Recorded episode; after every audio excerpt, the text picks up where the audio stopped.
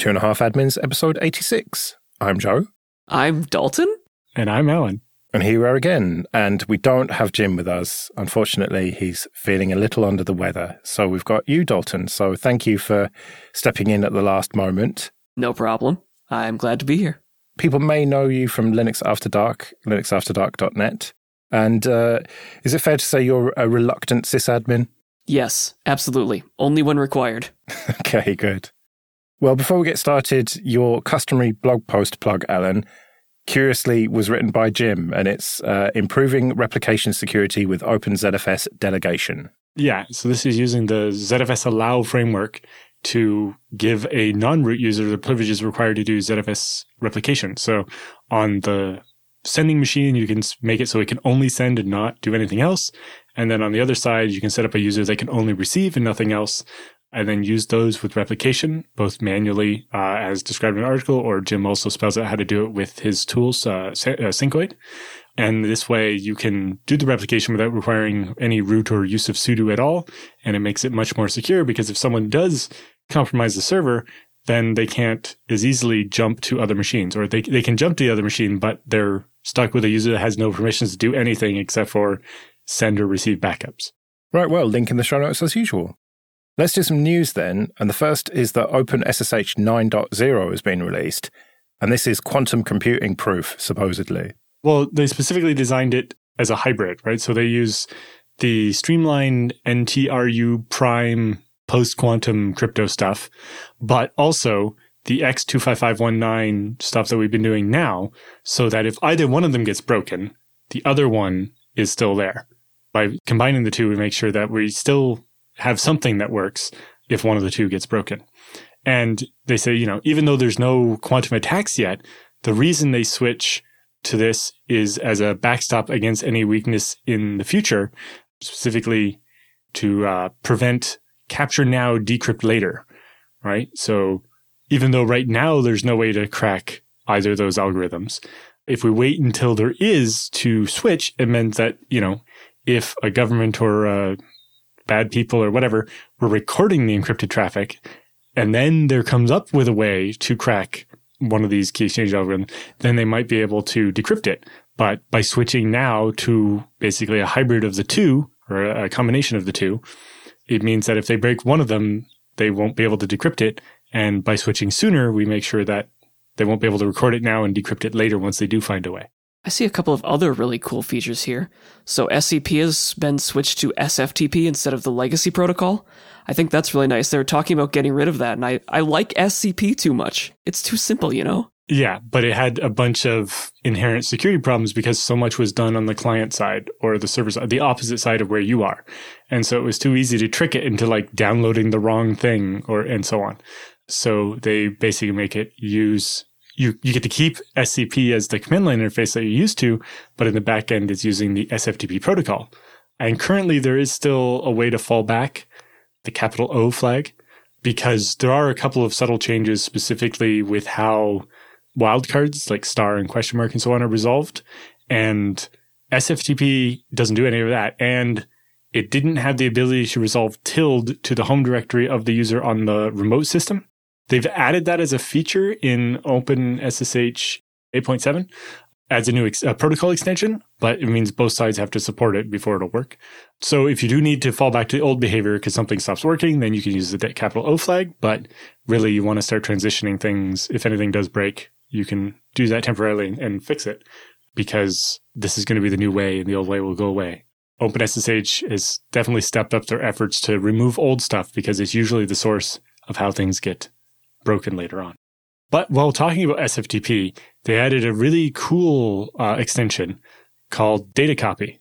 So there's now, when you SFTP to a remote server, there's now a CP command where you can make a copy of a file on the remote machine without having to transfer it. That's really nice, especially with working with like Windows file shares where you copy a file from one place to another and the server isn't smart enough to do that. It takes forever. So being able to do the copy on the server side like that is super handy you know, I remember when when iSCSI and so on got those abilities for for hypervisors like VMware, it was like, wow, I want this for everything. Magic. Something that I keep seeing in my RSS feeds is Atlassian and their outage, which seems to just be going on and on and on. And uh, recently they said it's going to be fixed, but it's probably going to take about two weeks.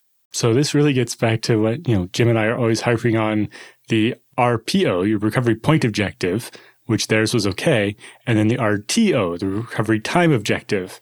And obviously they've not practiced theirs enough because it was going to take them like two weeks to get all their backups restored. I think it's more insidious than that here because it's not all their backups that are restored. I have an Atlassian client that's just fine right now and has been completely unaffected by this. It's some of the data isn't there and needs to be put back, but their all their backups seem to be complete. Right. And so they got to pick through it all and try to find the right things, I guess. So apparently they ran a cleanup script that was supposed to just remove a bunch of legacy stuff that wasn't being used or whatever, but it accidentally started deleting all kinds of things. Yeah. So instead of deleting the legacy data, the script erroneously deleted entire sites and all associated products for those sites, including the connected products, users, and third party applications. It's just like, we were just doing some cleanup and we accidentally deleted all of your stuff. It's so clean. you know, this is like big enterprise stuff like Jira and and Confluence, Opsgenie, Status Page. Just oh yeah. We're talking like huge enterprises that use all this stuff like a lot. Or I guess the Atlassian that even includes like Bitbucket. Right? They bought that. Yes. They also bought Trello, but I don't think that's affected. Well, maybe it is because if they deleted the site, no, Trello still has separate billing, so it's probably fine. Not quite integrated yet. But yeah, just imagine if uh, all your Git repos, your wiki, uh, your bug tracker, and everything and all your users just suddenly gone. And you're like, what? Your service desk, that's yep. gone too. So people can't even complain. that, that helps a lot. it's great. it only affected some people, and then they were able to get some of them back online first. And, you know, you definitely know that there are going to be prioritizing their giant enterprise customers before the smaller ones. And they're just like trying to restore everything. And, but like you said, part of the problem was that they caught the script before it deleted everything. So they didn't want to just restore everything from backups because that would take some customers would lose changes that they had made since the, the last backup. And so they're trying to, you know, manually pick through each thing and decide which ones to restore and which ones not to, or worse having to try to actually pick through individual customers and put back things that were gone and and not lose things that were changed since and so on. And just yeah that's going to be a mess. They are very careful to say that they haven't lost any data and it wasn't accessed by unauthorized parties. But you just have to figure I feel really bad for the person who ran that script. Or the person who wrote it. yeah, the person who signed off on it. I wrote it, but somebody else reviewed it and said it was okay before I ran it. Or, you know, whoever didn't go through that normal change review process before firing it off. Shouldn't there be logs of what was deleted? And couldn't you grep them and work it out? And it could be, but that doesn't tell you how to undelete them necessarily. Mm. It's like which files are missing is probably pretty obvious. It's how do we just restore those ones and and put them back together? And you know so much of this is not so much individual files as databases and it just gets much more complicated. Just obligatory for me i have to say they should have just taken a zfs snapshot before they ran the script right? Uh the databases would be all out of sync and oh no. Well no you'd roll all the databases back by half an hour and just be like yeah whatever happened in half an hour didn't happen. Or you re- replay those transaction logs over top of the last backup Oh, that's weird. We were down for two hours. I wonder why. Uh, don't know. Bye. Certainly better than we'll, we'll hope to get your account back online in two weeks. Oh my gosh. You know, we had to deal with an outage for our, not even our bug tracker, just our, the app we use for to do lists and so on for like a day and a half. And it was so painful. Just feel like, I don't know what I'm supposed to be working on right now. And it's like, I remember some of the things, but I'm sure I'm forgetting something really important. And yeah, I just can't imagine having that, but on a huge scale or just, you know, developers can't check anything into Git because the Bitbucket got deleted. Like, what do we do? We just paid them for a week to pick their noses. It's like Git's a distributed VCS. They should be able to work each on their own laptop, right? Well, I guess with Git, you would be able to easily just push to something else and, and get back to work temporarily or whatever. But I can just imagine it's a lot of disruption. Mm.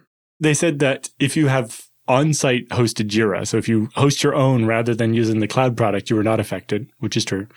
I wonder how many people will reconsider outsourcing all of the management for this kind of stuff after getting bit like this. Well, that's just the thing is that Atlassian is trying to get rid of their on site server products. Yeah. They aren't selling them anymore as of February, and they won't support them in 2024. They very much like to uh, just get a monthly thing for everybody forever instead, right? Mm-hmm.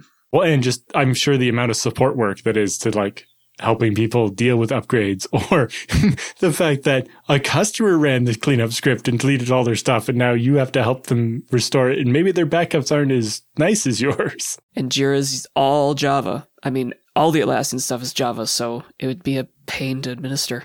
And, you know, I can see the same points about the problem with, you know, self managed servers of this is that it's your responsibility to have taken the good backup, where at least with the cloud one, it's someone else's problem. And they will pay you back for the downtime, probably. Yeah. But, uh, you know, someone else had to spend the last two weeks in fire drill mode trying to get your stuff back online, not you.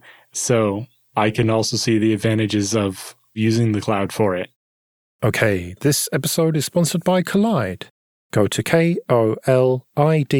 dot com slash 25A to sign up today. Kolide sends employees important, timely, and relevant security recommendations for their Linux, Mac, and Windows devices right inside Slack. Kolide is perfect for organizations that care deeply about compliance and security, but don't want to get there by locking down devices to the point where they become unusable. Instead of frustrating your employees, Kolide educates them about security and device management while directing them to fix important problems. Kolide helps deal with some of the many issues that are not solved by locking down devices, like instructing developers to set passphrases on unencrypted SSH keys, finding plain text two factor backup codes and teaching end users how to store them securely, and convincing employees to uninstall evil browser extensions that may sell their browser history. You can try Kolide with all its features on an unlimited number of devices, free for 14 days, no credit card required. Try it out at kolide.com slash 25A. That's K O L I D E dot com slash 25A. Let's talk about Apple's AirTags. Now, I've seen write ups about various criminal activities that have been done with these things, mostly car thefts and stuff. That was the, the big thing. But it's actually worse than that. There's a motherboard article that we can link to called Police Records Show Women Are Being Stalked with Apple AirTags Across the Country. And they managed to get hold of a bunch of data from police departments all across the US, and it doesn't look good. Apple's AirTags, of course, are these little things that you can buy. I think it's like three for $100 or something. And you stick them in your bag, or you can, I've seen even someone can uh, get one inside a uh, Steam Deck as well, even. And the idea is that they use Bluetooth to communicate with all Apple devices all over the world and then can report where they are. So if you leave your bag on the bus or whatever, it's trivial to find it. But of course, anything involving tracking can be abused and is being abused. And people are arguing that Apple are not doing enough here. The first thing I, I was kind of heartened to notice is that Apple did put some thought into this for the initial release. Some of the things they came up with is the kind of thing I would have only expected somebody to think about after it had been used this way. So the fact that they shipped with some of these features by default helps a bit. What, like chiming? Yeah. So if if the AirTag is separated from its its parent or owner or whatever for more than about 24 hours, it'll start just beeping, uh, so that somebody will look at it. And partly that's to make sure that your lost item gets found, if even if nobody with an iPhone walks by. But also it means that you know most of these police reports are based on women who found the AirTag because it started beeping, and then called the police about it because it you know they apparently knew they were being stalked or whatever. Whereas, you know, if, if Apple hadn't thought to do that, how many of these cases might have not gotten reported the same way? And absolutely, Tile, for example, I don't believe did that before either. So it's better. Just the main point of the articles is arguing that they didn't do enough. For example, when the AirTag shipped, it was three days that the AirTag had to be away from its owner before it would beep, which has now gone down to eight hours, which seems like a better idea anyway. And that there is or was at launch no way to detect this using an Android phone uh, is kind of a big deal. which there wasn't with a tile either, but you'd have to be a little bit more savvy to know that tile existed to be able to stalk someone with it. Whereas an AirTag is just, look at this, you bought an iPhone. We have this thing too. Would you like one? Or four? yeah. It is interesting even looking at Apple's page about it. And they're like, you know, if your iPhone and an AirTag keep being in the same place a lot and, and it's not yours, we'll be we'll we'll let your phone know sooner. And it's like, yeah, so what if the person being stalked doesn't have an iPhone? And then it's like, oh, well, after a while, maybe it'll start beeping until it runs out of battery or something. It definitely does seem like a, a, a second effort rather than they very much are assuming that they only care about people who have iPhones. Yeah. There is an Android app that they released, but you have to know about it. I mean, I didn't know about it you'd have to suspect you are being tracked to, to bother installing this app to see if you're being tracked, right? Yeah, exactly. There is a free and open source app called AirGuard that's on F-Droid that you can get. Same situation, but doesn't require Apple's app from Google Play. And yeah, if you have an iPhone, it automatically will tell you, but you need to have an iPhone for that. Well, even if you have an iPhone, I don't know if you've actually seen Apple's official instructions, but it's like if you have an iPhone, iPad, or iPod Touch, Find My, which is really range they shortened it to just that and they capitalize it just like, but it just using it in a sentence is really weird. Find My will send a notification to your Apple device. This feature is available on iOS and iPad OS 14.5 or later, blah, blah, blah. But you have to go to settings, privacy, location services and turn location services on. And then location services system settings and turn on Find My iPhone and turn on significant locations.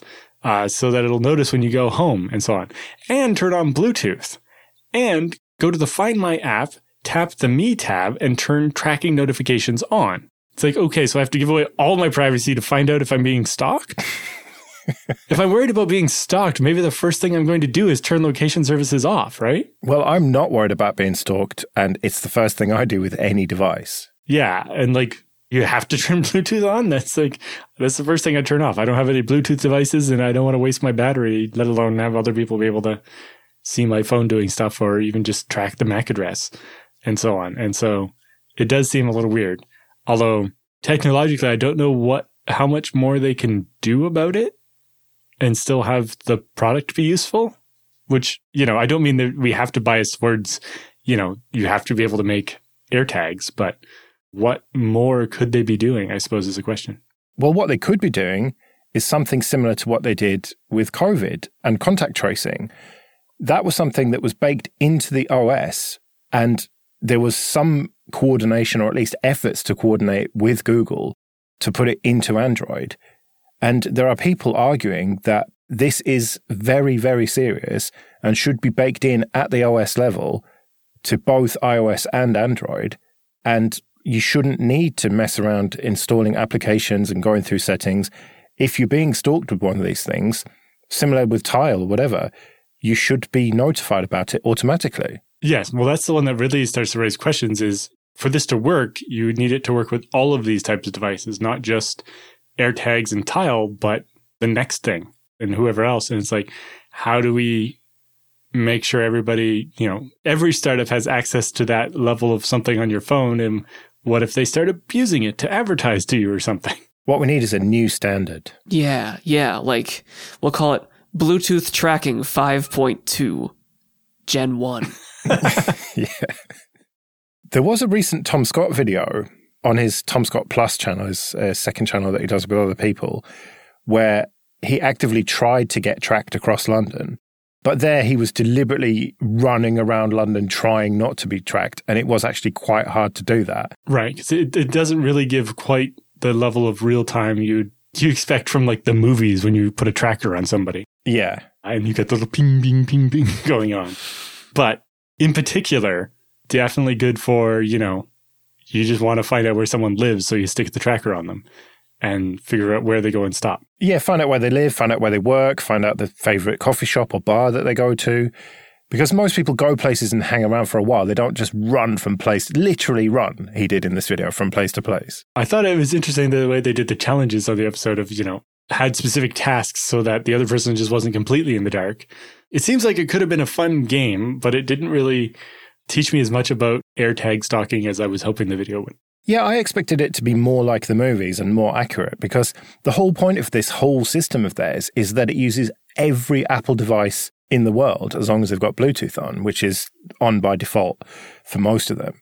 And so I thought it would be more accurate, but it reassured me just a little bit, I think. I imagine they do it on purpose that they don't quite give you the level of real time. Although, if instead of Tom Scott running around, it was your laptop bag, you would hope to be able to track it a little better. They're also dealing with trying to make sure that they aren't completely draining your battery and things like that. So it makes sense that they aren't completely real time. Although you'd think that with the population density in London, there'd be enough iPhones to make this really work. Yeah, exactly. That's why they chose London to do it. Kind of to the battery saving point is it's mostly about finding when two things are near each other for a bit of time, not you ran past someone who had an iPhone with an AirTag in your backpack. Mm. I suppose at some point the thief will stop running. okay, this episode is sponsored by Linode. Go to linode.com slash 25A to get started with $100 free credit. From their award winning support offered 24 7 365 to every level of user, to ease of use and setup, it's clear why developers have been trusting Linode for projects both big and small since 2003.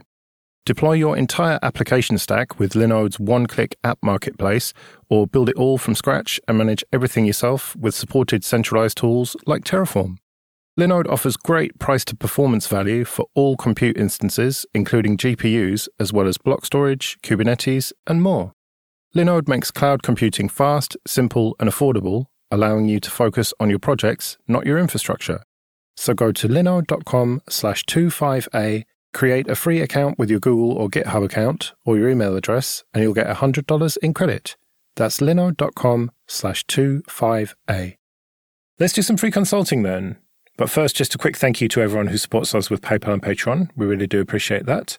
You can go to 2.5admins.com slash support to find out more.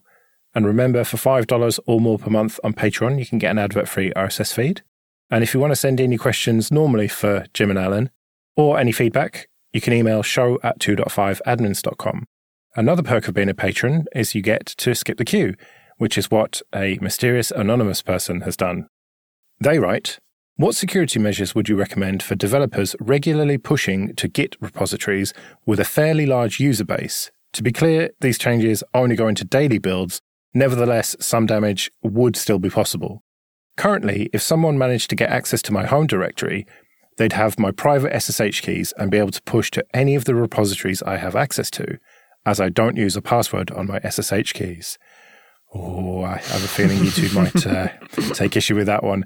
Anyway, this anonymous person carries on, is it possible to use a hardware security token where I can still push using SSH with the additional requirement of having it plugged in? Is this a responsible approach, or should I be looking into something else entirely? P.S. I've looked online but found the information very dense and difficult to pass, especially since I've never used these USB security tokens. I think the first thing I would recommend is you want to have a password on your SSH key and then use SSH agent.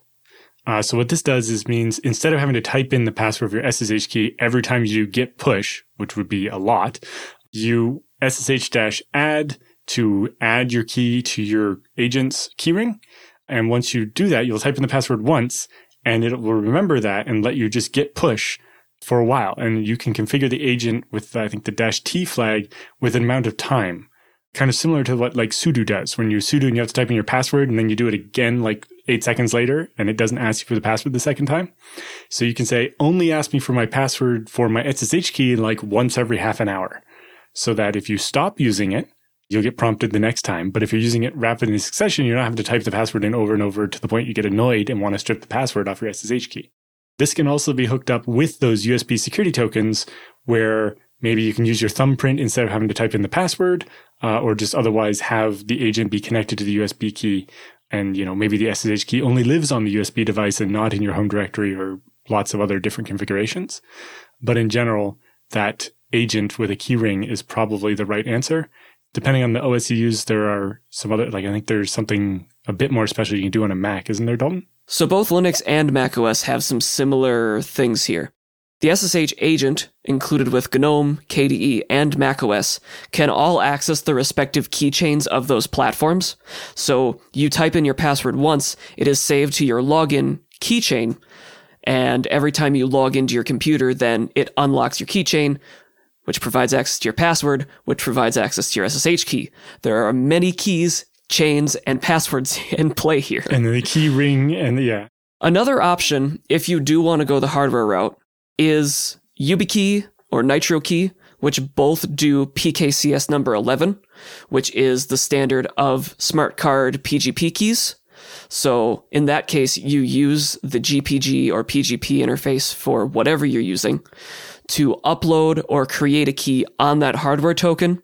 And then you get the public key for that. The private key lives on your token. And whenever you need to SSH, your system asks the token, Hey, will you sign this thing for me? And it says, Sure, only if you give me the pin. And then you'll be allowed to SSH, which then Git over SSH can use that. SSH to shell can use that, whatever it is. I've used that successfully with both YubiKeys and the Nitro key. Basically, which one you would pick depends on where you live and who, which government you hate the most. it definitely uh, can change your life when you learn about SSH agent for when you're doing Git or SVN or something, and and it's having to SSH a lot, not having to type in your password every other time. Or I remember the old one like doing an SVN merge or something, and it would actually SSH like eight separate times or something. No, it's like how many times do I have to enter my password? Because back when FreeBSD used SVN, I would not commit very frequently. And so I would make, you know, extra paranoid. That one I'll type my password in every time I want to commit something. But these other repos, I just wanted to be able to git push and git pull and stuff and just have it work and not prompt me for the password every time. And it helps a lot. So yeah, I moved away from having passwordless SSH keys in my home directory to having passwords on them and then using SSH agent to avoid having to type in the password more than once an hour or something to that effect. Even Xubuntu has a built in agent. I've never known anything else really. It just pops up, you put the password in once, and then for me, usually that's it. Yeah. Well, and, and like Dalton said, you can get ones that are tied to your login. So when you log into the machine, you don't have to type in your password. Just by logging in, it's loading the, the right keys uh, and giving you access to the private key, but in a way where they're not stored on the disk where someone else would be able to do it if they broke into the machine. So, long story short, there's a lot of different options here. Just pick one and put a password on your key for Pete's sake. yeah, for sure. And then if you're extra paranoid, what the repo could do is require two factor authentication of some kind. I know that for the same reason, uh, a couple of my friends have Apple watches specifically so that they can just tap their watch to confirm the two factor every time with, I think, Duo or something, rather than having to find their phone and, and unlock it or whatever every time they go to SSH into something. They just get the notification on the watch and they're like, yes, that was me. I'm surprised that an active project like this, by the sounds of things, doesn't require 2FA.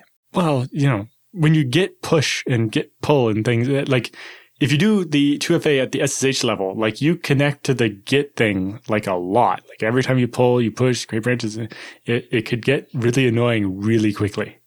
Especially in open source, more repos are worried about provenance of, you know, signing your commits and proving that this commit came from you and your machine, not someone pretending to be you, than they are worried about someone's got your actual machine and is doing something malicious. But yes, uh, and and you know, in, in this particular case, the unencrypted or unprotected keys in home directories is definitely a big thing, and people should stop doing that and use an agent or a keyring of some kind. Yeah, because it's not even just the active machine; it's the backups of that machine that you've got to be worried about as well, right? Yeah, and that's why having the you know when the keys are at rest that they're encrypted with your password helps a lot with all that stuff. And a hardware token is just making sure that those keys are never on your disk at all. It's solving the same problem just in a different way. Instead of it being protected by a password, it's protected by some air. As we've seen with other stuff, like uh, with the Okta thing a couple weeks ago there. The whole point of Okta is, is that actually it's, it's enforcing that two factor and stuff for you. Except it turns out the two factor can be defeated if you can just convince the support people to unlock your account anyway. And, you know, is that a bigger threat than someone getting your laptop specifically? But, you know, as with all security, it's, it's a trade off. It's like you're just moving the slider back and forth between more and more security and more and more annoyance of the people trying to do work and finding the right level uh, where you're not lowering people's productivity or making them get upset and stop working while at the same time not being so open that, you know, people can just do whatever they want. Right. Well, we'd better get out of here then. Thank you very much again, Dalton, for joining us. And people should definitely check out Linux After Dark. LinuxAfterDark.net. In spite of the fact that Joe is also on that show. You can find me on Twitter at Joe Ressington. I'm at Universal Superbox on Twitter. Just find it in the show notes. And I'm at Allan Jude. We'll see you next week.